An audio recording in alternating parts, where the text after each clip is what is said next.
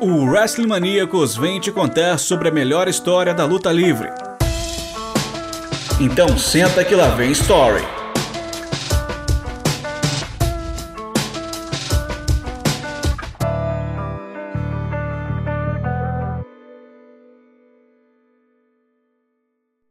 Na última década, a WWE realizou uma espécie de revolução feminina, com as lutadoras finalmente ganhando espaço e atuando até mesmo no main event da WrestleMania.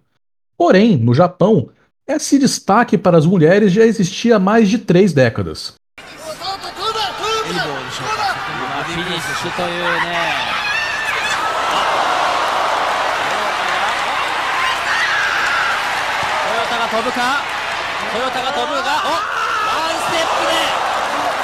トップロープそしてプランチャー。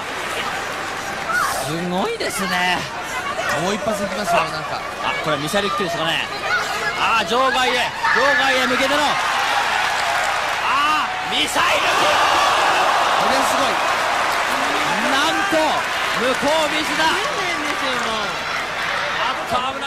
Hoje nós vamos falar sobre um dos eventos de luta livre mais longos da história, que foi realizado no Japão por diversas empresas de luta livre feminina e contou com uma das melhores lutas da história da luta livre.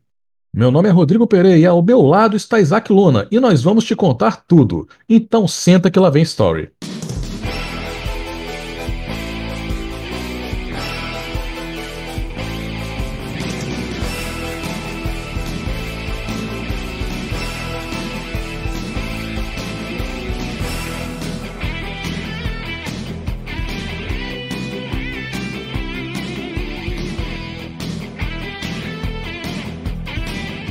Alô, você que está nos ouvindo aqui em mais uma edição do Senta que Lá Story. Meu nome é Isaac Luna Tavares, eu tô aqui junto com o Rodrigo Pereira. Nova edição do podcast, sétimo episódio, sétima história, sétimo momento diferente da luta livre que a gente vem conversar aqui com vocês. É... Primeiramente, agradecer a todos que ouviram, que compartilharam, que estão que são um público frequente do Santa Clara Story. O último episódio sobre o Raw Van Dam teve uma disseminação muito boa, muito impressionante. O pessoal compartilhou bastante, somente no Twitter. A gente vai dando uma conferida para ver as opiniões. O pessoal gostou muito do último episódio com o Rob Van Dam.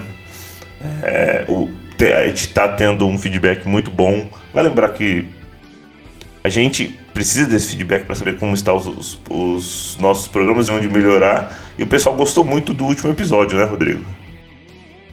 É, pois é, o pessoal teve um feedback muito bom, né? A gente está tendo uma recepção muito boa do público. E a gente está buscando né, temas que fogem um pouco do, do, do tradicional, né? A gente está tentando trazer. Uma hora a gente traz um tema mais da WWE, depois a gente traz um tema mais um pouco do passado. E é o caso de hoje, né? Hoje a gente vai trazer uma história que pouca gente conhece, né? Isso, vale lembrar que a gente, eu falo todo começo de podcast, mas vale lembrar que a gente gosta de variar de um episódio para o outro a empresa e a década, para poder não ficar pegando um momento específico da luta livre, porque a luta livre tem muita variação de tempo. Você tem momentos muito muito diversos dentro da luta livre. E dessa vez a gente vai fazer uma variação que a gente ainda não fez. A gente vai sair dos Estados Unidos, a gente vai para o Japão e para falar de luta livre feminina. Como você pode ter visto no no título desse programa na hora que você clicou aí no seu agregador de podcasts. Antes de entrar na pauta, só fazer um recadinho rápido de que o Astromaníacos é um projeto colaborativo é, sem fins lucrativos e a gente faz que a gente faz no site, nos nossos podcasts, nas redes sociais, pelo amor à luta livre. Então, é muito importante que você colabore com a gente, porque esse projeto, por mais que seja feito por amor, tem seus custos, custos de servidor, custo de melhoria dos nossos equipamentos, e a gente quer sempre estar melhorando o, o nosso trabalho aqui. Então, se você puder nos ajudar, vai lá em apoia.se barra A partir de R$ reais você já pode colaborar com o site e de acordo com nosso atingimento de metas, esse apoio ao site vai voltar em forma de brindes para vocês. Essa semana o pessoal do recebeu as canecas do site. Algumas foram, foram enviadas graças ao valor desse apoio, mas também tem outros brindes E, e também tem outros, outros, outras recompensas. Lá no site do Apoia se você encontra as informações certinho. apoia.se barra Westromaníacos. De 8 reais você já começa a nos ajudar. É, outro pedido também compartilhe os nossos podcasts do Astromaníacos com os amigos de vocês. Tem bastante gente que não conhecia o Santa Clave Story, não sabia como era o projeto. Eu vi a primeira vez no episódio passado, o Rob Van Dam mandou mensagem até para o site, falou que gostou muito, ficou bem ansioso. Vai lembrar que o Santa Clave Story tá no seu feed de podcasts a cada 15 dias aos sábados. No sábado aparece o top da tag do João Aranha e do Marco Gil. No sábado seguinte tem Santa Clave Story comigo e com o Rodrigo contando as mais diversas histórias da luta livre. E essa história tá bem tá bem diversa, né, né Rodrigo? É para a década de 90 falar de luta livre feminina. Pois é, muita gente coloca na cabeça, quando pensa em, em, luta livre feminina dos anos 90, a WWE, né? Aquela coisa mais pastelona, com menos destaque para as mulheres, né? As mulheres sendo tratadas mais como objeto do que como, do que como lutadoras, né? E a gente vai mostrar o, a realidade do Japão, que é muito diferente, né? A, o, a, a, luta feminina no Japão sempre foi tratada mais, pelo menos naquela época, né, na, década de 80 e 90 principalmente, era muito tratada com, com um ar mais, mais próximo do, de como a luta livre masculina era tratada, né? Então a gente vai mostrar um pouquinho desse evento que meio que representa, sintetiza o que, que era o chamado Joshi Wrestling, né? que é nada mais do que a luta livre feminina japonesa. Bom, no, início da década de 90, que é esse período de tempo que a gente vai falar, a luta livre feminina japonesa, que é o, Joshi Puroresu, como eles chamam lá, estava tava tendo um, um boom de popularidade no país, porque eles tinham uma geração muito boa, uma geração muito talentosa de lutadores que, que tinham despontado para o esporte no final da década passada. Graças também a, e além disso a consolidação de várias empresas de Josh Wrestling, como por exemplo a, a JWP, a Ladies Legend Pro Wrestling, a Gaia Japan e principalmente a All Japan Women's Pro Wrestling, a JW. A JW ela foi criada em 1968 devido a um movimento de expansão mundial do wrestling feminino foi organizado pela NWA. A gente já contou um pouco a história da NWA aqui, vai ter um momento que a gente fala que a NWA, somente nessa década de 60, ela sai dos Estados Unidos, ela quer levar o produto do wrestling para outros países e chega no Japão na década de, de 60 com a, empresas masculinas, mas também com wrestling feminino. É, esse movimento do, da NWA no Japão é organizado pela wrestler Mildred Burke é uma das primeiras lendas de wrestling feminino. É, tem umas mais antigas, mas a, a Mildred Burke é uma das que mais se destacou, sendo wrestler feminina. E foi campeã mundial feminina por quase 20 anos. E acabou fazendo uma tour no Japão na década de 50 e na década de 60. O que criou um interesse local pelo, pelo feminino e aí, consequentemente, a criação da empresa de luta livre feminina específica do Japão, a AJW. Só que na década de 80, a AJW era a única empresa de luta livre feminino no Japão inteiro, porque as outras empresas fecharam, né? Só que a década de 80 foi marcada pelo início de uma ascensão de uma grande geração de lutadoras reveladas pela própria JW essas lutadoras acabaram eventualmente saindo da JW e foram criando novas empresas ao longo dos anos para suprir uma demanda pela popularidade do esporte. Uh, a gente pode citar como exemplo, em 1984, é, um dos é, foi um dos anos com maior audiência da JW na TV japonesa. É, foi quando aconteceu um evento para a audição de novos talentos femininos para o esporte, que contou com nada mais nada menos do que duas mil mulheres candidatas a lutadoras. Claro que nem todas foram aprovadas pela JW, algumas que não foram selecionadas acabaram indo para outras empresas porque viram queriam manter, se manter na, no, no, cenário e foram para o circuito independente que estava surgindo, que estava crescendo. E, inclusive, em 1986 surgiu a primeira grande concorrente da JW, que era a Japan Woman Pro Wrestling, ou JWPW. E anos depois surgiu a, a Ladies Legend Pro Wrestling, que, ela, que era a LL Pro Wrestling. Então, com o auge do Josh Purueso na, no início da década de 90 e com uma das gerações mais talentosas do esporte em ação, a JW resolve fazer o primeiro grande evento de Josh, o Big Egg Wrestling Universe.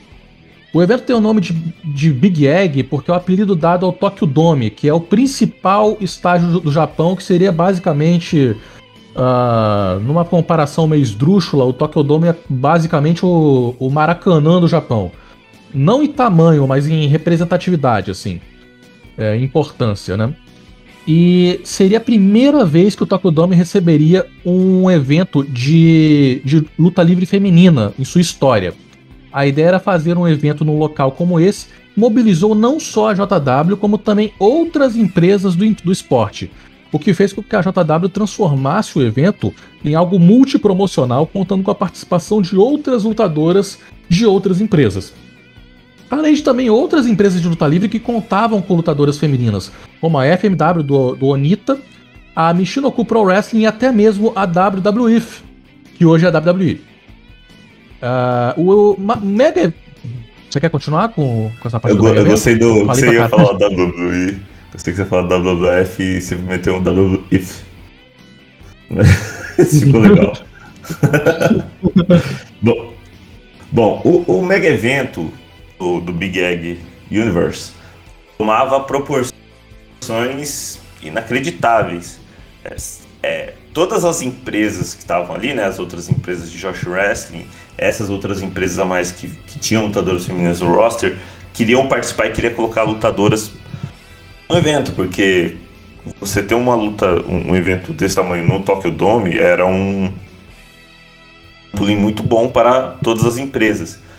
Aconteceu então que o evento ficou com mais de 23 lutas no card, com a participação de sete empresas de wrestling diferente e um, um torneio organizado entre as empresas para poder desenvolver ali as histórias entre as lutas femininas e colocaram também em, em amador boxing e até luta de anão. Vou explicar mais ou menos por que, que tinha luta de anão. Explicar não, porque eu e o Rodrigo tentou entender por que, tinha luta de anão no meio, mas não, não foi fácil achar um motivo para isso.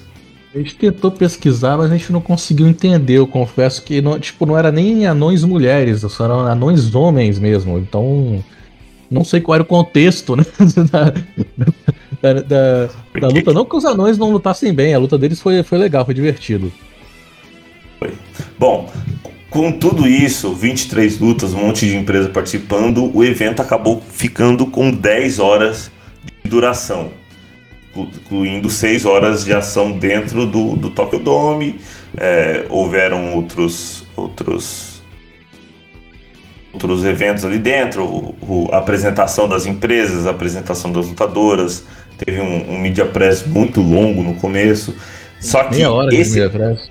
É, meia hora de media press. Teve um, um assistindo o evento, tem uma introdução ali que parece as Olimpíadas, com as lutadoras entrando enfileiradas, cada uma com uma cada um na frente uma bandeira mostrando qual empresa elas lutavam. Bem, bem, bem Olimpíadas mesmo. Legal, mas considerando que o evento ficou com 10 né? horas.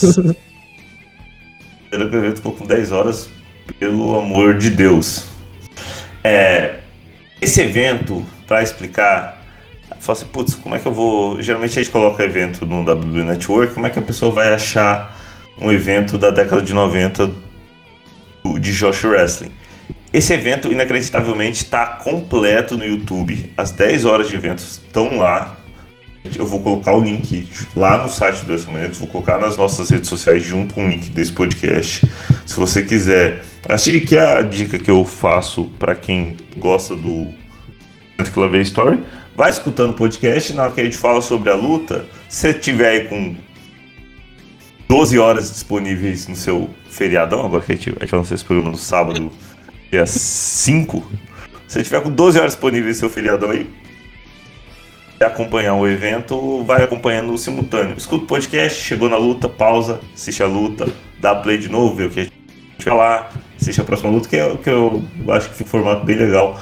No, Centro que eu história em geral, é um jeito pode acompanhar o podcast e entender sobre o que a gente está falando. Bom, o evento completo está no YouTube 10 horas e o pessoal ficou preocupado porque tinha muita luta no card que não precisava estar, tá, inclusive a gente vai falar aqui.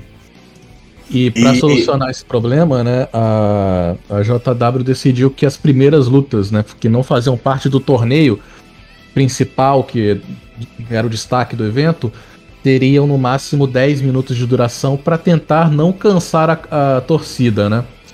E então a gente vai falar um pouco das lutas, a gente vai dar algum destaque para algumas, falar rapidamente de outras e vamos listar os principais combates aqui a seguir. 20 de novembro de 1994. AJW Big Egg Wrestling Universe.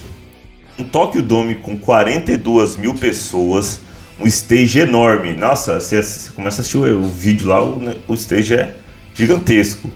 Todo feito de metal com uma rampa de dar inveja para WrestleMania 33, porque é um negócio gigante. A AJW realizava o maior evento da história do wrestling feminino até aquele momento. Primeiro evento de wrestling feminino dentro do Tokyo Dome. O evento ele começa no estilo bem japonês de lidar com, com pro wrestling, que já assistiu a NJPW, a Wrestling Noah. Eles fazem uma coletiva de imprensa enorme que aí você para para pensar que é uma coletiva de empresas com sete empresas ao mesmo tempo, todas usando roupas casuais, porém com uma maquiagem de, de, de luta. Muitas lutadoras usavam máscaras, usavam face paints, ficou até engraçado, porque naquela época também, começo da década de 90, as mulheres geralmente usavam aqueles ternos com ombreira. Ficava uma ombreira enorme e a pessoa com uma face paint de luta livre. A gente vai falar agora sobre todas as lutas do card. As lutas com menos importância a gente vai acabar passando um pouco mais rápido, né? Porque são 23 lutas. E se a, gente, se a gente fosse detalhar bastante aqui as lutas, a gente vai acabar gravando 4 horas de podcast, um podcast do evento de 10 horas. Então a gente vai acabar passando um pouco rápido pelas lutas menos relevantes, poder dar um destaque maior para as lutas do, do torneio e para as principais rivalidades do evento.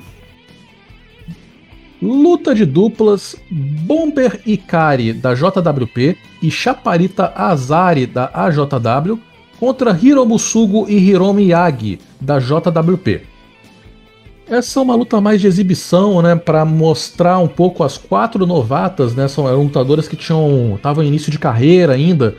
É, algumas ficaram mais tempo, no caso da Yagi, a Yagi lutou até 2004, a, a Sugo lutou até 96, depois virou árbitra, mas naquela época elas estavam em início de carreira, algumas tinham acabado de começar. E foi uma luta rápida com a vitória da Hikari e da Azari. A luta teve nota 2 duas estrelas e meio do, o, pelo Dave Meltzer, um famoso jornalista. Luta 2 contra 1 um envolvendo anões. Meu Deus do céu. Buta Genjin e Little Great Muta enfrentou o Tomezo Totsunokaki. É, é quem, a gente começa com o show feminino e já tem dois, três caras no, no, no, show, três anões. Um deles é, o, é, a versão mini do Great Muta, aleatoriamente. Não, e você sabe que assim, ele entrou com a. Ele entrou com toda a roupa do, do Great Muta e o pessoal olhando aquilo. É, é cara, é, eu não ia assistir essa luta porque essa, isso aqui é pra falar de um evento feminino, mas na hora que eu vi o, o Great Muta pequenininho, ele tira o, a máscara do Great Muta dá aquele. dá uma cusparada. Muta meio. E a crowd vai à loucura com os anões. E foi bem legal a luta. O pessoal da crowd ficou animadíssima com essa luta. Se eu não estou enganado, a JW ela tinha uma divisão de anões. Eu não, também não sei porquê porque o Great Mutter era listado como uma estrela da JW com, da divisão de anões. Só que, é, vamos ser sinceros, que a luta livre de anões não tem grande destaque, né, assim, na, no cenário mundial. É, raramente a gente vê alguma, alguma alguma coisa de luta livre de anões fora do México, né? Que é onde tem mais. Sim, é você sabe que uma amiga minha, você sabe, você sabe que uma amiga minha foi pro México? Aí eu falei pra ela, não, ela falou, ah, você, tô aqui no México, quero assistir um show de luta livre. Eu falei pra ela, ah, vai ter show da CMLL tal dia lá no. No Coro, eu acho que é o Corona Arena, não sei, esqueci o nome do, do ginásio. Da, da cerveja Corona. ah, e ela falou, beleza, vou lá tal. E ela chegou muito bêbada e teve tipo três lutas de anões no card. E ela falou que foi. Acho que é a coisa mais engraçada que ela já viu na vida dela. É, a luta contou com. A luta contou com umas coisas que. Tipo, era uma, é uma luta voltada pra comédia, né? O, algum, tem alguns momentos é, bem engraçados. O Genjin ele usa telecinese no meio da luta. Inclusive, o, o Buta Genjin é o anão mais alto que eu já vi. Né? Porque o cara parece que tem 1,50m. Quarterback do Arizona Cardinals. É, ele é um dos anões mais altos que eu já vi. E, e a, luta terminou com a vitória do, do, do Little Great Muta, né? Ele que faz o pin com o STF e o Tomeso perde por submissão. O Meltzer nem deu nota pra essa luta. Pra você ter ideia. Bom, a JW Junior Title, a a Kendi Okutsu da JWP, que era campeã, defendia o título contra a Rieta Amada da AJW. As duas eram, eram estreantes ali, né? Esse título, o Junior Title, é um título para os rookies da empresa. E ele tava na AJW. É o título da AJW que tava na AJW. É. Da, título da AJW que tava na, J, na AJWP tinha quase um ano e a Ria Tamada estava ali na luta tentando levar o título de volta para All Japan. Eu achei essa luta porque era de duplas. Eu, eu explicar, eu vou aproveitar aqui um momento para explicar. Eu e o Rato decidimos sobre essa pauta no, na segunda-feira. A gente estava escolhendo qual pauta que a gente ia fazer. E aí o, o, ele mandou o vídeo do, do evento inteiro. Eu falei, ah, vou, não vou, não vou assistir tudo porque 10 horas de evento. Só que aí foi passando, eu ia, estava em casa, colocava um pouquinho, assistia algumas lutas, depois ia assistir lutas, acabei que eu assisti quase um evento inteiro, só vai ter algumas lutas que. E principalmente vocês vão entender quais lutas que a gente viu, porque pelo amor de Deus. Mas. E se você não quiser assistir 10 horas de uma vez, dá para levar aos poucos, que foi interessante. Essa luta, por exemplo, ela foi Spotfest total. Quem gosta dos Young Bucks lutando vai adorar, porque é. é... Inclusive eu descobri um negócio engraçado, Rodrigo. Já, você sabia que se você assistir uma luta cidade 2.5 do YouTube, o ringue parece uma cama elástica? Eu vi também. Eu, algumas lutas eu vi na velocidade acelerada para não, para não, pra poupar tempo, né? Porque não tem tanta. tanta... Algumas lutas não tem tanta, tanta, tanta necessidade da gente ver, ver, ver na velocidade normal, né? Pareceu. O ringue parecia uma cama elástica, eu fiquei meio confuso até. Bom, essa luta, principalmente, parecia um. Ninguém vendia golpe, era tomava golpe, levantava, metia outro golpe, porque era uma metralhadora de, de de golpes. E a Candy Okutsu venceu depois de um Rolling German Suplex. O Dave Melter deu três estrelas para essa luta. Pois é. Próxima luta: Suzuka Minami, a da JW, contra a Kaoru da Gaia Japão. Kaoru em maiúsculas, então não sei se é Kaoru ou Kaoru, né? Desoquentar. A Suzuka é Minami, assim, né? ela... É, pois é. A Suzuka Minami, ela é, já era uma lutadora veterana da JW, né, chamada Gatekeeper, né? A posição de quem já tá mais, há mais tempo na empresa. Ela é o tipo de lutadora que pode ter, consegue carregar uma luta com qualquer outra pessoa.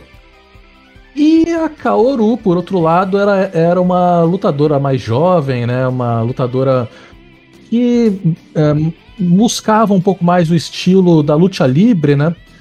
e ainda estava ainda tava mais ou menos no início da sua carreira. É uma luta com muito muita psicologia, né? Muitos contra-ataques durante a luta, bem diferente da anterior, tem um ritmo bem diferente da anterior. E a, uma, um, um, grande destaque é a Kaoru a, só foi se aposentar, por exemplo. Não, peraí, o que, que tá escrito aqui? Ela não se aposentou. Ela não se aposentou. Ela anunciou a aposentadoria no mês de agosto de 2021, depois de 35 anos como lutadora. Hoje ela tá na Marvelous Wrestling, que é a, a, Gaia Japão hoje em dia, mesma dona. Mas agora ela não atua como lutadora, né? Agora ela atua só como nos bastidores. Ela né? luta. Ela luta. Ela faz minhas lutas, logicamente. Ah, então ela, ela, ela deu uma de, de, de Terry Funk, então. tipo isso, é a Terry Funk japonesa. Bom, a Suzuka Minami venceu o combate após um sit-out power, power bomb muito bonito. A luta teve nota 3 estrelas e meio e a gente tá notando um padrão, né? As lutas estão sempre sendo pelo menos duas estrelas e meio, três estrelas.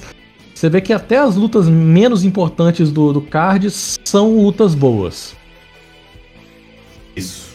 Eu, a W sonha com isso, porque pega show da W ultimamente, cada começo de card com luta estrela e meia ou duas estrelas, que pelo amor de Deus. E agora a gente chega no momento que palhaçada. Uma palhaçada do, do evento. Porque botaram é. lutas. O que que. É luta de verdade, porque no, quando a gente foi, foi pesquisar, aparecia lá Real Wrestling. O que não faz sentido nenhum você fazer um show de luta livre e você colocar lutas descritas como Real Wrestling. Eu acho que é, a intenção, a intenção era mostrar uma variedade de coisas, né? E tem uma questão. É, no caso, foram duas lutas de, de, de kickboxing, né?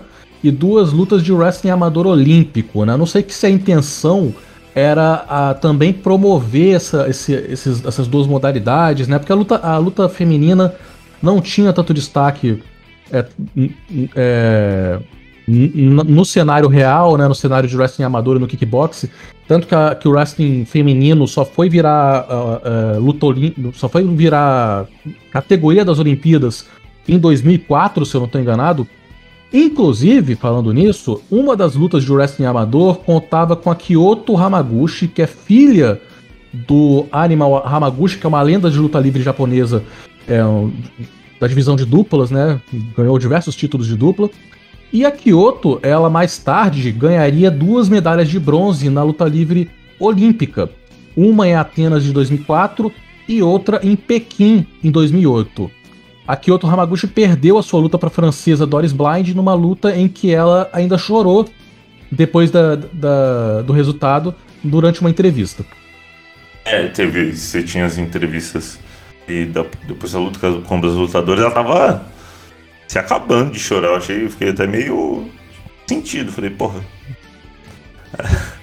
Eu, eu não sei se era tão importante assim um evento de essas lutas de wrestling olímpico dentro do evento, o evento era muito importante, mas a mulher ficou sentida. E o pai dela, o Animal Hamaguchi, um taço lá, não sei com o que, mas pelo meu japonês não tá, tá meio, meio desafinado.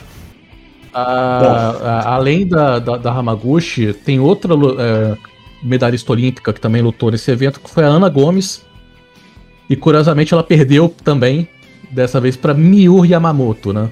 Então, a Ana Gomes Bom, também foi eu... medalhista de bronze, só que em 2004 em outra categoria de peso. Tem segredo, quer ganhar medalha olímpica, vai lutar wrestling. Nem todos, né? A gente não vai falar do, do, das lutadoras de kickbox porque, é, né, tipo, a gente é um podcast de luta livre, né? Whatever, meu Deus do céu, whatever. Eu, eu fui. Fora que assim, eu. Um minuto de uma luta e já tava voltado com o que eu tava assistindo. Bom. Não, beleza, eu, go eu gosto de kickbox, é legal de, de, de, ver, mas tipo, não é o nosso objetivo aqui hoje. Então a gente não vai falar dessas quatro lutas com muito detalhe. Seguindo para a próxima, é da Gaia Japão, e Reggie Bennett, da AJW. Aqui a gente já vai falar de uma lutadora muito popular no Japão.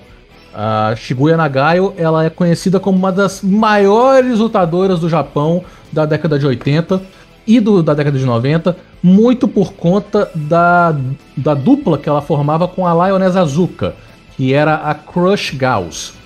A, a Crush Gauss, a popularidade da Crush Gauss se assemelha no Japão, é, num paralelo assim meio esdrúxulo, a, ao Hulk Hogan na luta livre americana, na mesma época. Por quê? Porque a, as Crush Gauss elas foram responsáveis pela explosão de popularidade da luta livre feminina no, Japão. Muitas mulheres no Japão quiseram virar lutadoras por causa da Shigusa Nagayo e da Lioness Azuka. Uh, além disso, ela, a Shigusa também é, foi cantora, teve um single. O primeiro single dela, é, na carreira musical dela, chamado Bible of Fire, por exemplo, vendeu mais de 100 mil cópias no Japão naquela época. E aproveitando a sua popularidade, e porque a, a, a JW, eu tenho que explicar essa situação, a JW, ela, ela tinha uma regra na sua empresa de que as lutadoras eram obrigadas a se aposentar quando elas fizessem 25 anos. O que é uma regra meio que? tosca. É uma regra estúpida, mas é, é, é porque existia uma cultura, existe uma cultura, cultura idol, né, do, do, Japão, de que as pessoas, as mulheres, elas começam a carreira muito jovens e elas se aposentam muito cedo. É uma cultura que ainda existe hoje, mas essa regra de aposentar uh, com 25 anos ela já foi extinta, ela não existe mais na luta livre japonesa, apesar de que acontece muito das lutadoras se aposentarem cedo. Uh, naquela época, a Shigusa Nagai se aposentou com 25 anos, e algum tempo depois, né, ela, ela anunciou a criação da sua própria empresa, justamente para burlar essa regra da JW, o que foi uma tendência de diversas lutadoras daquela, daquela época. Elas aposentavam e aí ou elas iam para outra empresa ou elas criavam sua própria empresa, o que acabou mais tarde enfraquecendo a JW porque ela perdia todas as principais lutadoras para as outras empresas por conta dessa regra. 25 anos, o que não fazia sentido nenhum, meu Deus. É, e aí eventualmente eles desistiram dessa regra, abandonaram a regra porque eles viram que estavam se fudendo para as outras empresas. A Shibusa fundou a Gaia Japan no, no, no ela iria é, fundar a sua, a, sua, a sua empresa naquele período, né? E a Shigusa, ela tinha uma, uma, uma espécie de rivalidade real com a Red Bennett, porque a Red Bennett já afirmou em diversas entrevistas que a Shigusa era arrogante nos bastidores, se considerava é, é, superior às lutadoras mais novas e especialmente se considerava melhor do que as lutadoras de fora do Japão. Todas as americanas, o pessoal que não era japonês, a Shigusa tratava mal. E uma dessas pessoas foi a Red Bennett, né?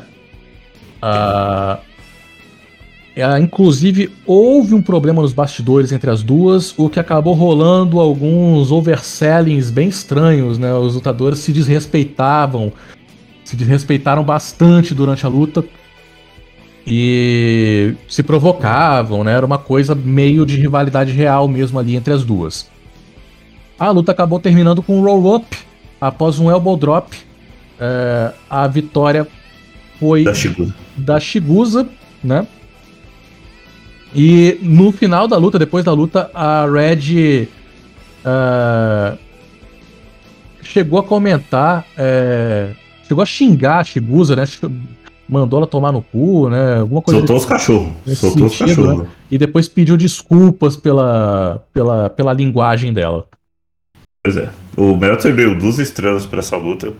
Provavelmente foi a, a, mais complicada do evento. Duas estrelas. Não, não foi a mais complicada do evento, porque vai ter um negócio aí na frente que, só por Deus, irmão. Mas essa luta foi um pouco mais difícil. E a Shigusa também, a gente falou do, do selling, né, do overselling, a Shigusa também é caracterizada por exagerar normalmente, né, no, no, no selling dela, ela é meio Ric Flair, né, Ric Flair, Shawn Michaels, ela é dessa escola de, de fazer um selling exagerado, né. Sim. E a luta tem muito disso. Mikiko Futagami e Shinobu Kandori da LLPW contra a Tomoko Watanabe e a Toshio Yamada da JW. Essa luta ela foi, ela, ela foi um pouco mais divertida porque ela tinha uns, uns, uns estilos muito diferentes dentro do, do combate e ela foi, foi bem movimentada. Você, você assiste essa luta, ela tem um pouco mais de 12 minutos.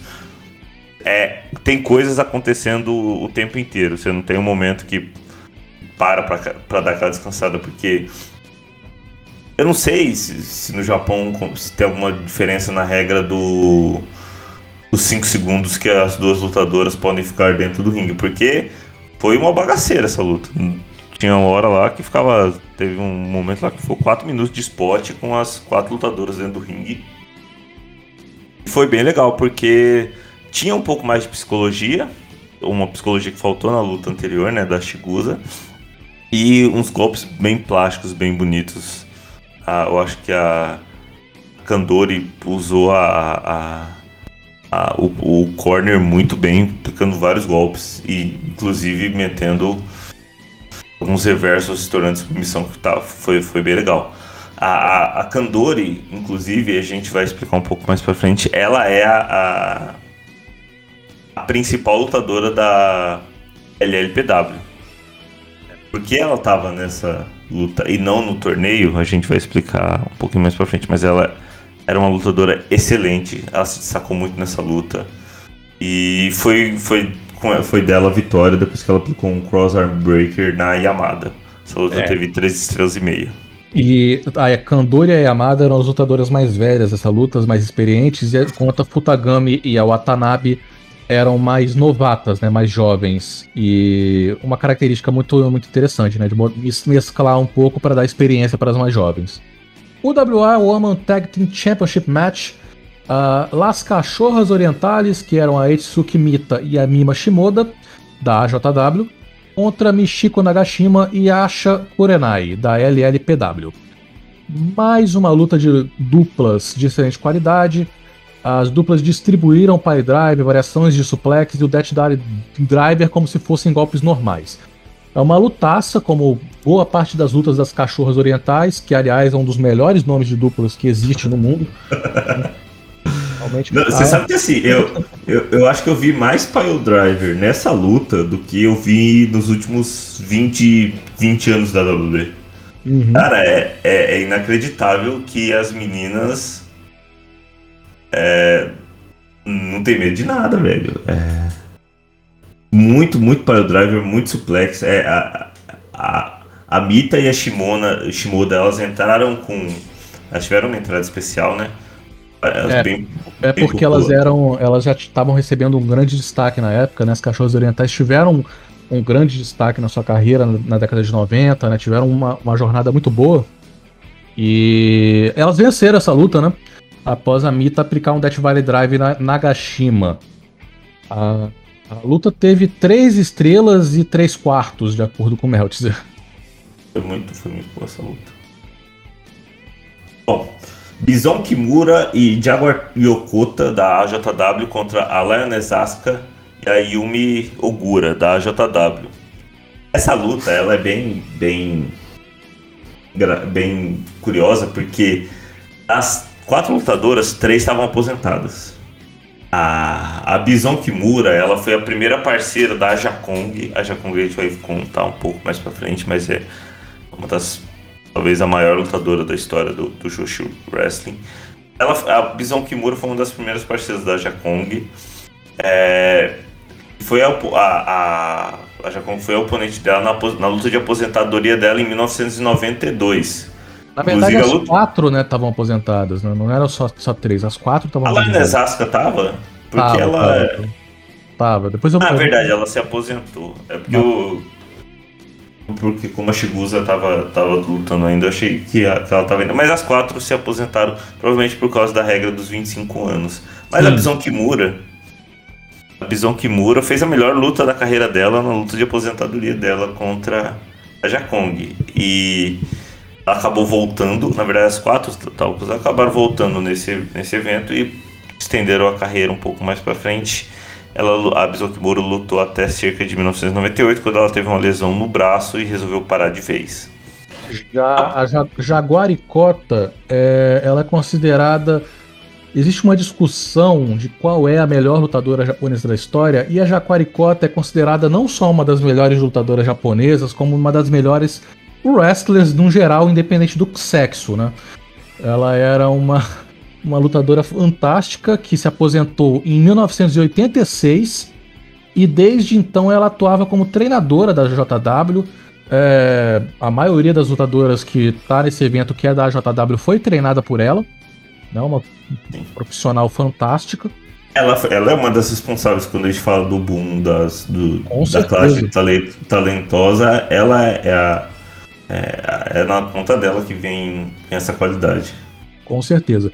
E essa luta fez ela voltar, ela fez até 98, quando ela voltou, voltou, lutou até 1998, quando ela parou porque ela teve um filho, né? E voltou aos rings em 2004. A Lioness Asuka, ela era parte das Crush Gals, né, que a gente falou do caso da Shigusa, e foi que foi provavelmente a dupla feminina mais popular da história do Pro Wrestling. Ela era como se fosse o Macho Man Randy Savage no a comparação que você fez. Uhum. É. é. Assim como a Yokota, ela foi uma das principais lutadoras da JW até ter que se aposentar em 89 por causa da regra dos da idade e também acabaria saindo da aposentadoria de vez por conta dessa luta. Se eu não me engano, ela lutou até 2006. Preciso conferir, mas ela voltou à carreira mais 12 anos após essa, esse combate. Por fim, a Ogura é a menos destacada das quatro, né, que teve a carreira menos relevante. Ela chegou a ser campeã principal da JW em 98, duas vezes a JW Junior Champion e duas vezes campeão de dupla da JW. Ela estava aposentada desde 1990 e desde então, desde, depois dessa luta, só tem a gente só encontrou registro de outra, outras três lutas dela. Duas em 2003 e uma em 2019. Então não sei se ela aposentou de vez ou se ela se ela fez um trabalho de bastidores, né? Não sei exatamente. Essa luta que envolveu as quatro lendas do início da década de 90 foi bem interessante pro nível que a gente aqui no ocidente fica acostumado, porque quando a gente vê luta, a gente para para ver lutas de wrestler aposentados que vão retornar para uma possível última luta, como era o caso delas, elas acabaram estendendo a carreira, a gente acaba meio com receio, porque o pessoal está muito fora de forma, são geralmente são lutadores, lutadoras que que treinam ali duas, três semanas para voltar para voltar a lutar, fazer essa última grande luta, mas acaba ficando um negócio meio meio deprimente, porque a pessoa já devia ter aposentado, não aposentou. Só que como essas aposentaram muito cedo por causa dessa regra estranha da JW, essa luta foi, foi muito boa. O, o Meltzer deu até três estrelas para esse combate. A, a Yokota e a Kimura acabaram vencendo também depois de um German Leglock da Kimura na Asuka. Depois dessa luta, a gente teve uma das coisas mais deprimentes da história da luta livre. Mais estranhas, né? Até hoje eu não entendi o que, era aquilo. Né? Tentei pesquisar a respeito, não consegui entender o que, que era.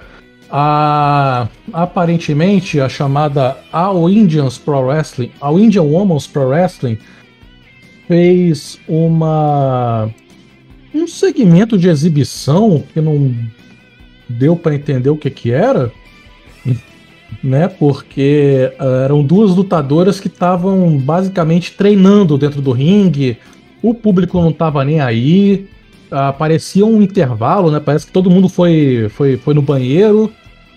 E as lutadoras estavam simplesmente treinando, tipo, dentro do ringue, de uma coisa meio bizarra.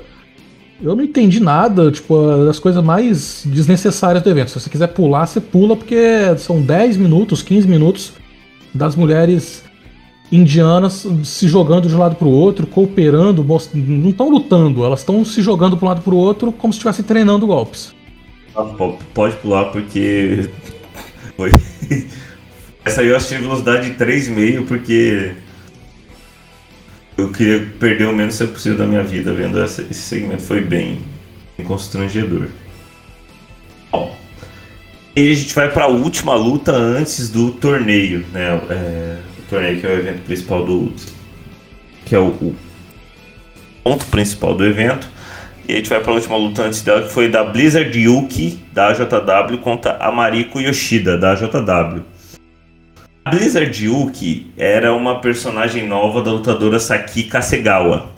Saki Kasegawa, nesse momento, ela era, tinha feito uma estreia como, como rookie ali da JW boa, era uma lutadora legal. O, o, a gente, o pessoal via que faltava só um, um, personagem mais interessante, mas lutava bem. E aí o que, que a JW fez? Criou esse personagem de Blizzard Yuki, que é uma lutadora mascarada baseada numa heroína dos animes japoneses. Só que a conversa de bastidores, inclusive, era de que essa personagem, a Blizzard Yuki, ia colocar Saki Kasegawa na rota do, do main event da empresa. Porque haviam muito potencial nela. Só que você vê que essa luta, ela foi muito problemática porque você via que a, a Yuki ela tava muito nervosa. Ela o, os, os spots eram meio atabalhoados. A luta foi até um pouco curta. A Yoshida, ela ela é da, de uma geração anterior à da, da Saki, né? Da Blizzard Yuki, só que ela ficou alguns anos machucada com uma lesão muito séria, o que fez, apesar dela ter um bom talento, ela ficou meio na esquecida, né? Parada e ficou um pouco abaixo no nível da da pirâmide da, da empresa, né? Sim. Bom, é, a luta meio, meio estranha. Ela acabou depois que a, a Yuki ela aplicou um Turning Somersault Senton na, na Yoshida. Essa luta tem duas estrelas, uma luta que uma esfriada antes de começar a bagaceira que foi o torneio. Quer falar o torneio, Rodrigo? Bom, a gente vai explicar um pouco o torneio, né? Antes, é, é o V-Top 5 Star uh, Tournament a EJW resolveu realizar um torneio com as oito lutadoras do card, né? Oito lutadoras possíveis do, do cenário da luta livre feminina japonesa para promover as lutas atrativas e de definir quem é a grande lutadora japonesa, né? Uma storyline focada no torneio, né? De uma forma sem prejudicar qualquer outra história.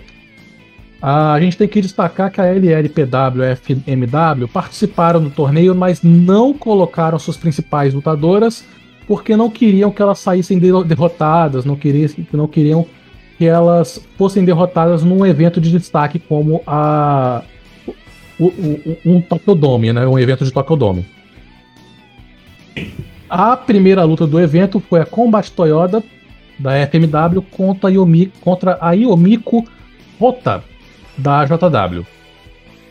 Apesar da Toyota não ser a principal lutadora da FMW, sendo que esse posto é da, Me da Megumi Kudo, a Toyota também não é não é uma lutadora ruim, pelo contrário, né? Ela foi a primeira campeã principal da, da divisão feminina da FMW. Ela chegou a, a, a ganhar o, o cinturão quatro vezes até aquele período e ganhou uma outra vez em 95. Ela, era, hum, ela é uma das maiores campeãs da FMW, né, em termos de números. E a última luta dela foi justamente a luta em que ela perdeu o título em 1996 para a Megumi Kudo numa Exploding Barbed Wire Deathmatch. A gente tá, tá na beira de precisar contar a história da FMW aqui, porque gente falou bastante da FMW no podcast do Rob Van né? Que a gente até citou o Hayabusa, o Donita no começo, e precisa mostrar pro público hoje o que é uma Exploding Barbie Wire Deathmatch. É as estipulações mais curiosas, assim. Do jeito mais fácil de explicar. Do, da luta livre. Já a Rota chegou a ser campeão principal da, da JW, né? Ganhou os títulos de dupla também, ainda fez uma carreira no Vale Tudo. Ela fez carreira no MMA, olha só que coisa. Ela tem um cartel de cinco vitórias, cinco derrotas, e a última luta dela no MMA foi contra a brasileira Gabi Garcia em 2016. Chama atenção que ela foi uma das lutadoras mais leais da JW, né? Ficando na empresa até 2003. A JW fecharia em 2005, né? Para quem não sabe, ela fechou as portas em 2005. E a Rota ficou mesmo com os problemas financeiros. Ela saiu em 2003, mas ela ficou praticamente todo o, o período da década de 90 né, na empresa. A, a JW, eu ia explicar um pouco mais no final, mas aqui dá uma deixa boa. Em 1997, a JW teve um problema com impostos muito feroz. Porque na verdade o Japão inteiro teve uma crise com, com uma crise financeira, foi uma crise financeira muito forte no governo em 1997 e a, a JW de, dependia um pouco de, de de investimentos, né? É, investimentos, investimentos incentivos fiscais do governo ali. Só que em 97 ela acabou quebrando por causa disso.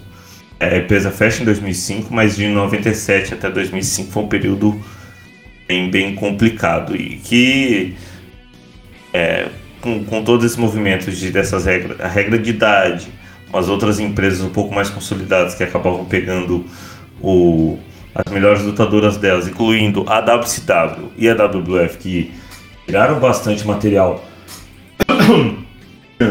da JW, ela ficou muito mal das pernas de 97 e a Rota e, e a Yumi, Yumiko Rota continuou lá forte. コンバット。強の必殺技だったんラリアット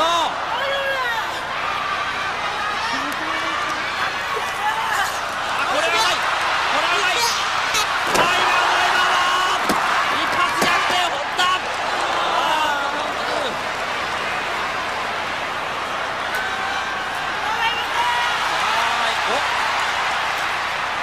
もう一発いきますか。うわ超ド級タイガードライバー2連発。まだ決まらないまだ決まらない。ライ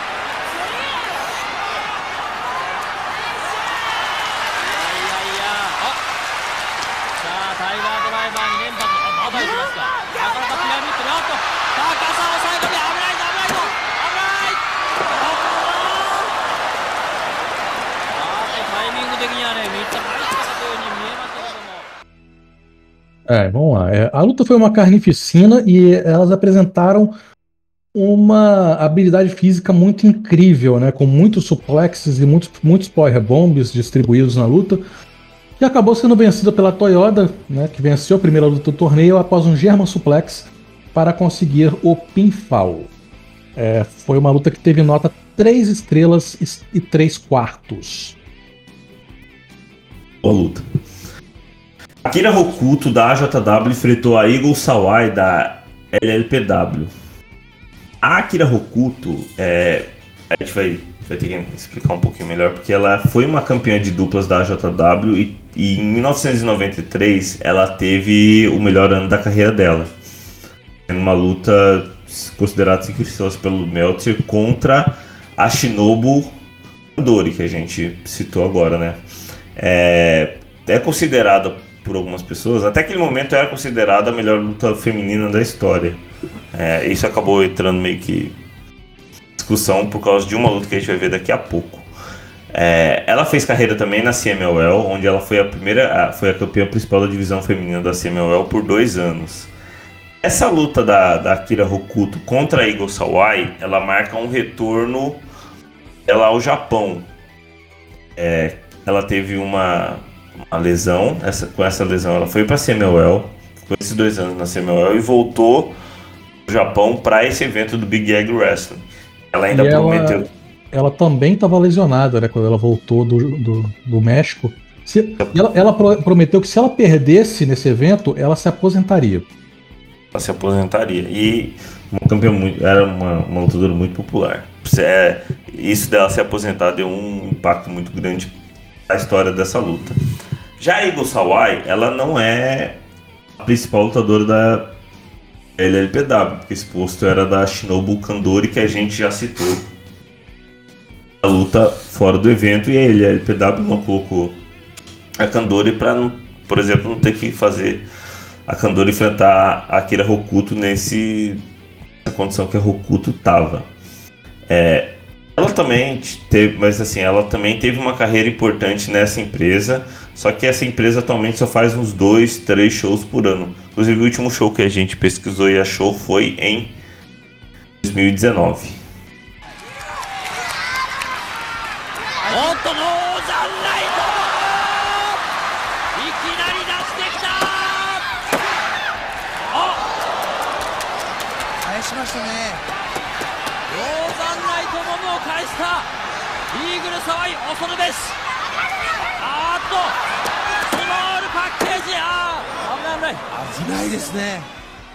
Esta luta foi basicamente uma Davi Golias, com a Sawai sendo uma das lutadoras mais é, enormes da, desse evento, né? E ela massacrou o Hokuto o combate inteiro. E apesar de ser muito comum no Japão que a pessoa, quando ela tá voltando de lesão, ela perca a sua primeira luta, a Hokuto, que tinha uma reputação muito grande, era uma grande estrela, ela acabou ganhando no seu retorno e venceu o combate após o Northern Lights Bomb, numa luta que teve três estrelas de nota, três estrelas e três quartos de nota, do, de acordo com Meltzer. A luta seguinte do torneio foi Aja Kong contra Manami Toyota, as duas da JW. Aí a gente vai ter que falar das duas, né? Porque são duas lutadores, lutadoras muito relevantes para a luta livre. Filha de um soldado americano negro e de uma japonesa, a Aja Kong, por ter traços negros herdados do seu pai, enfrentou preconceito durante boa parte da vida, inclusive da própria família da mãe, e foi ostracizada por conta da relação interracial e cuidou da filha sozinha. A Aja Kong acabou sendo obrigada a ser uma vilã por conta da sua aparência e tamanho, mas acabaria se tornando popular por ser muito boa lutadora. Ela graduou na escola de treinamento da JW em 86 e debutou no verão daquele ano, inicialmente se tornando parte da facção da, Dump, da Dumps Matsumoto, a Gukaku, Guakaku Donmei, uh, que naquela época estava em uma histórica rivalidade com as Crush Gals, uh, que é a dupla que a gente já falou a respeito, né? Uh, aquela época era o auge da JW, e só que naquele período a Dump Matsumoto teve de se aposentar por conta da regra dos 25 anos, e isso fez a Crush Gauss passar a rivalizar com a Aja Kong e com a Bull Nakano, que também é uma lutadora muito destacada daquele período. A Aja Kong também teve uma rivalidade com a própria Bull Nakano uh, pelo cinturão principal da JW, chegou a ir para a WWF uh, para lutar com a Lundra Blaze, só que a Lundra Blaze foi demitida e o, o, o segmento acabou sendo cancelado antes que as duas se enfrentassem. E a Aja Kong seguiu sua carreira tendo uma grande relevância na, na luta livre. Chegou a fazer dupla com a Maisie Kong, que também é conhecida como Karma pela sua passagem na, na, na, WWE. E é uma das lutadoras de maior destaque que a gente pode falar aqui do, do purureso japonês feminino. Ela estava no, no evento, no torneio feminino da EW, Sim. É, que teve recentemente, tava a Jakong lá. É, ela chegou, ela chegou a lutar no, no, nos Estados Unidos nesse período da década de 90, só que tinha um, um problema. Ela era muito forte os padrões americanos, muito, muito forte os padrões americanos, e o pessoal ficava um pouco incomodado porque ela batia. Acho que ela, eu acho que ela me mataria com um minuto de porrada. Ela conseguiria me matar no soco assim. Ela é muito forte.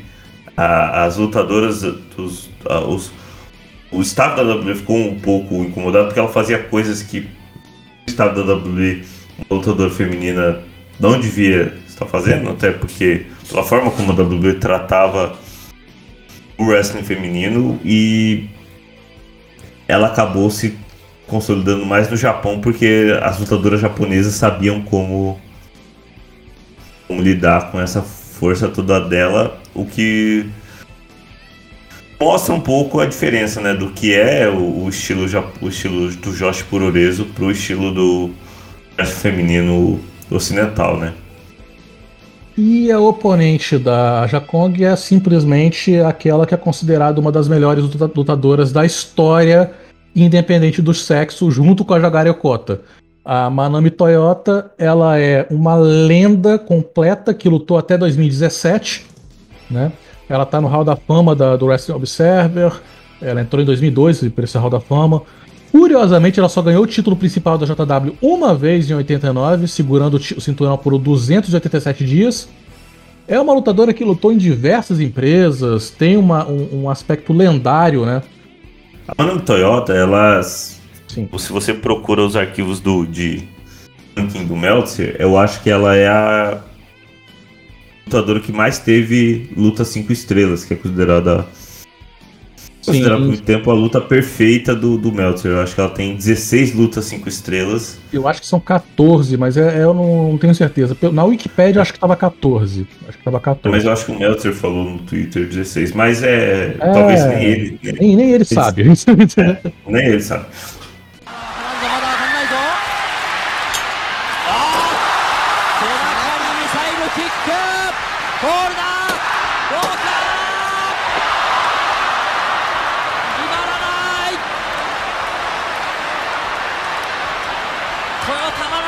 少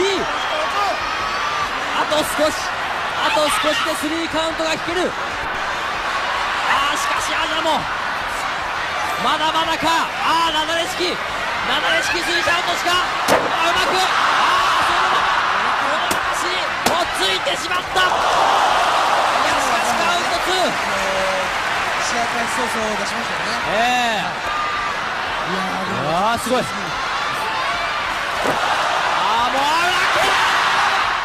A luta misturou, né? A luta foi considerada uma. A luta foi. Essa luta, por exemplo, foi cinco estrelas, pra gente tá, tá citando. Foi uma das melhores lutas, lutas, lutas do ano. E é considerada uma das melhores lutas da história da luta livre feminina.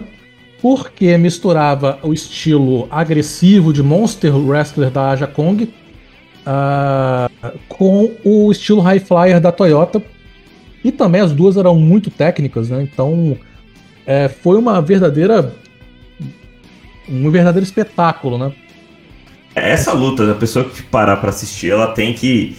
O pessoal fala do filme do irlandês lá do Netflix, tem três horas, você não pode parar nem pra ir no banheiro. Essa luta você não pode tirar o, olho da frente do, do, vídeo, porque é uma lutaça. É discutível, é discutivelmente a melhor luta da história do wrestling feminino. É, o que as duas fizeram dentro do ringue é, é absurdo. A Aja Kong destroçava a Toyota com suplex, com lariats, com power bombs, com power slams. A Toyota pulou para fora do ringue, eu acho que umas três vezes em cima da, da Jakong. É, a Jakong revertia muito o golpe aéreo da Toyota. Eu não sei como a Toyota saiu, eu viva, porque foi impressionante o tanto que apanhou a Toyota e o tanto e... que ela conseguia sobreviver à Jakong e a Kong acabou vencendo, né, após um Huracan e um Falcon Arrow na Toyota. Próxima luta foi a Dynamite Kanzai contra Kyoto contra Kyoko Inoue da JW. A Kanzai é da JWP e era o principal nome da, da JWP, chegou a lutar na WCW em 91 e foi campeã de praticamente todas as empresas japonesas em que passou, né? Já a Inoue foi três vezes campeã principal da JW, a primeira mulher a ganhar um título masculino no Japão quando ganhou um título de duplas na FMW com o Kodo Fuyuki, e também foi criadora das empresas Neo e Diana, essa última que ainda está em atividade. Oto. Ah, Spider Nest da, Spider Nest da. Ring 中央、リング中央、スパイダーネスト。完全に下半身も決まっている。リング中央だ、危ないぞ、危ないぞ。 危ないぞスパイダーレスト。危ない危ない。関西ギブアップか。関西ギブアップか。危ない危ない。大丈夫か？大丈夫か？今必死に。JWP セコンド勢がマットを叩いている。なんとかのプリニジーリオローという関西であります。スパイダーネストどうでしょうか？またフックが甘かったか。どうやらサードロープエスケープ。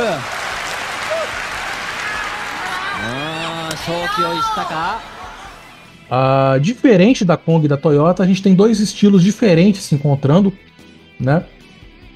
Uh, ah, diferente, é... difer, diferente dessa luta, da luta entre a Kong e a Toyota, É, a Kanzai e a Inoue tem dois estilos muito semelhantes, né? Que são voltados para força física. E a luta foi basicamente isso, né? Força física, com muitos power bombs aplicados, muitas submissões entre os golpes. E a Kanzai venceu após aplicar um impressionante sit-out Edge para vencer o combate que teve quatro estrelas do, na, no, na qualificação do, do Meltzer. Kuchiusuki da JWP e Takato Inoue da JW contra a Hikari Fukuoka da JWP e a Megumi Kuno da FMW. Essa luta não é do torneio. Essa luta é um negócio meio Japão, Japão Fing. Isso aqui é completamente japonês. São luta de idols. É, essa luta de idols estava no meio do torneio para poder é, as lutadoras terem um descanso, né, para a próxima fase. Tinha acabado a primeira fase do torneio. E idols são aquelas aquelas lutadoras que têm uma aparência mais infantilizada, sabe? Umas, umas, umas roupas taia, umas caras mais fofias, mais ou menos o que é o que foi a até esqueci o nome dela, o lutador que estreou na IW naquele torneio que a gente citou. Vou procurar depois. Mas é, é... E também, além de praticar luta livre, elas estão inseridas na cultura japonesa por outros meios. A maioria são modelos, a maioria canta. É, e é um esse tipo de, de estilo de luta da, das idols é um estilo que dura até hoje. O Joshi Puroreso, inclusive até com, com bastante destaque por causa da internet, pessoal da internet adora as idols. De certa empresa... forma, as Crush Gals foram idols, né? Mas é, pra gente dar um, um exemplo. Foi uma luta que serviu para esfriar o público, né? Depois de três combates excelentes. Foi uma luta boa, três estrelas. A Kudo, que é a lutadora de mais destaque, venceu a luta após um Kill Tiger Driver na Inoue. E foi uma luta mais para aliviar um pouco o público, assim como a luta seguinte, que foi uma luta de trios entre, três, entre seis homens. Né? A gente tem uma luta de seis homens no meio do evento. Uh, Grana Niwa, Jinsei Shizaki, que a gente já falou no, no podcast passado.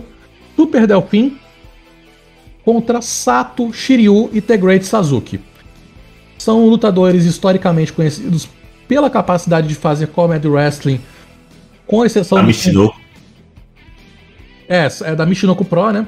São lutadores da Michinoku Pro é, caracterizados por saberem fazer comédia wrestling. O Shinzei Shinzaki, Shinzaki e o Great Sazuki possuem mais habilidade. É, são mais conhecidos por suas habilidades como High Flyer, assim como o Super, Super Delfim também. O Sato, para quem não sabe, é o de Kitogo, que teve carreira na NJPW. E o Shiryu é o Kaz Hayashi, que lutou na WCW na década de 90. Foi uma luta boa, mas que não tem porra nenhuma a ver com o evento, né? Não sei para foi basicamente para dizer que teve no evento, que foi vencida pela equipe do Sato, do Shiryu e do Great Sazuki após um Thunderfire Power Bomb do Sasuke no Naniwa, que inclusive o Naniwa, ele é, eu não falei muito dele, é porque ele é, a grande característica dele é imitar um caranguejo durante a luta e usar uma máscara de caranguejo. muito bom. Oh, só inclusive, Pode falar, pode, pode, falar. Pode, pode, terminar, que eu vou falar. Não, da... Pode falar, destacar que o Danilo ele faleceu com 33 anos em 2010, se eu não estou enganado. Tristeza. É, só para falar da, o exemplo que eu tinha dado das idols, a Makito estreou na, na EW recentemente, fez bastante sucesso trocantando lá. Ela é um exemplo exato do que é uma lutadora idol. Voltando ao torneio VTOP, uh, chegamos à semifinal do torneio, né? Uh, chegamos à primeira luta da semifinal, que era combate Toyota da FMW contra Akira Rokuto. Uh, uma luta que se caracterizou pela falta de química entre as duas lutadoras, né? Elas não uh, trabalharam muito bem juntas, né? E a Toyota chegou a fazer uh, novamente aquela mesma história da Rokuto, né? Uma lutadora grande contra a Rokuto, a luta foi curta, né, com 6 minutos de duração. Acho que porque também a gente já estava nessa, nesse momento com oito horas de evento, né? Então o público já estava um pouco cansado, as lutadoras já estavam meio cansadas também. E a luta terminou com a, Horu, com a Rokuto vencendo após um Northern Lights Bomb numa luta de três estrelas. Você fala que essa luta foi curta ah, porque elas estavam um pouco cansadas. A próxima luta teve 18 minutos. É a segunda luta do, do da semifinal com a segunda luta da Aja Kong da JPW contra a Dynamite Kansai da JWP. Ah, as duas lutadoras, essa luta teve uma característica: as duas lutadoras são babyfaces. A Aja Kong era babyface da, da JW, a mais popular, e a Dynamite Kansai, a mais popular da JWP. E essa luta só não é a melhor do torneio porque a luta da, da Jakong contra a Toyota foi é, uma das melhores da história do esporte. Essa luta é muito boa, é, é uma luta muito frenética. As duas carregaram toda a capacidade que elas tinham de aplicar slam, power bomb.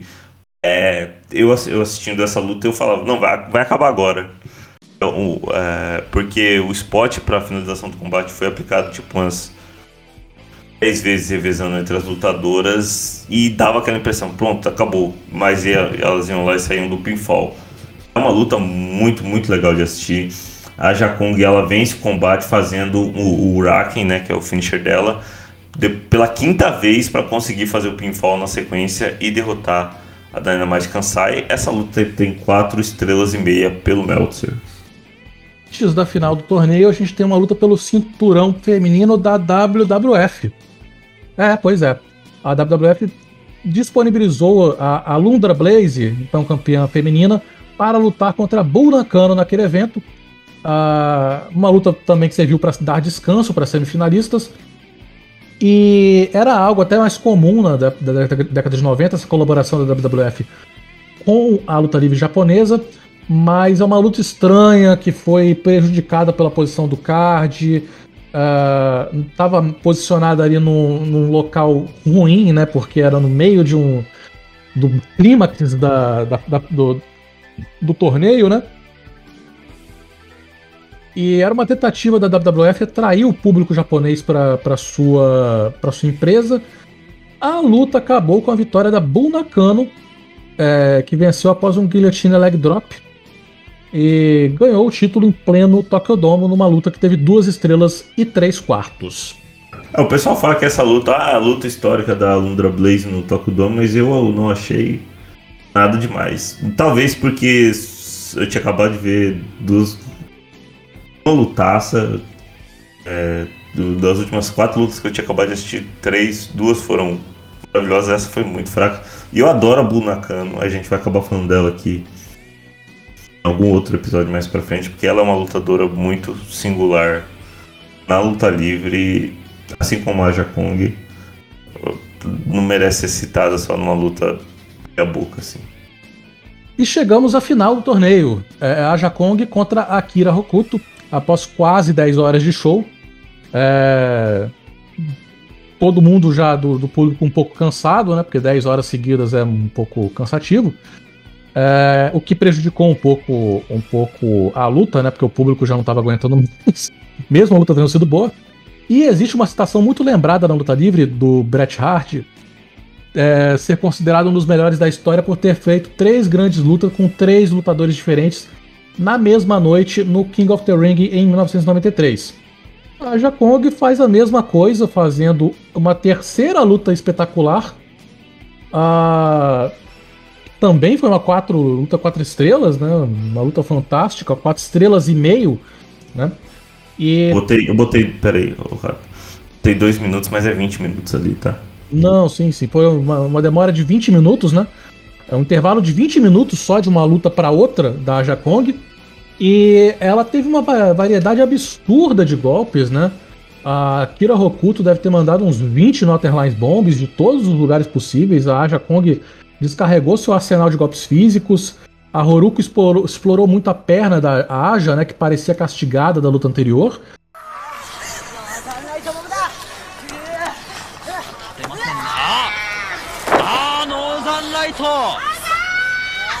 コ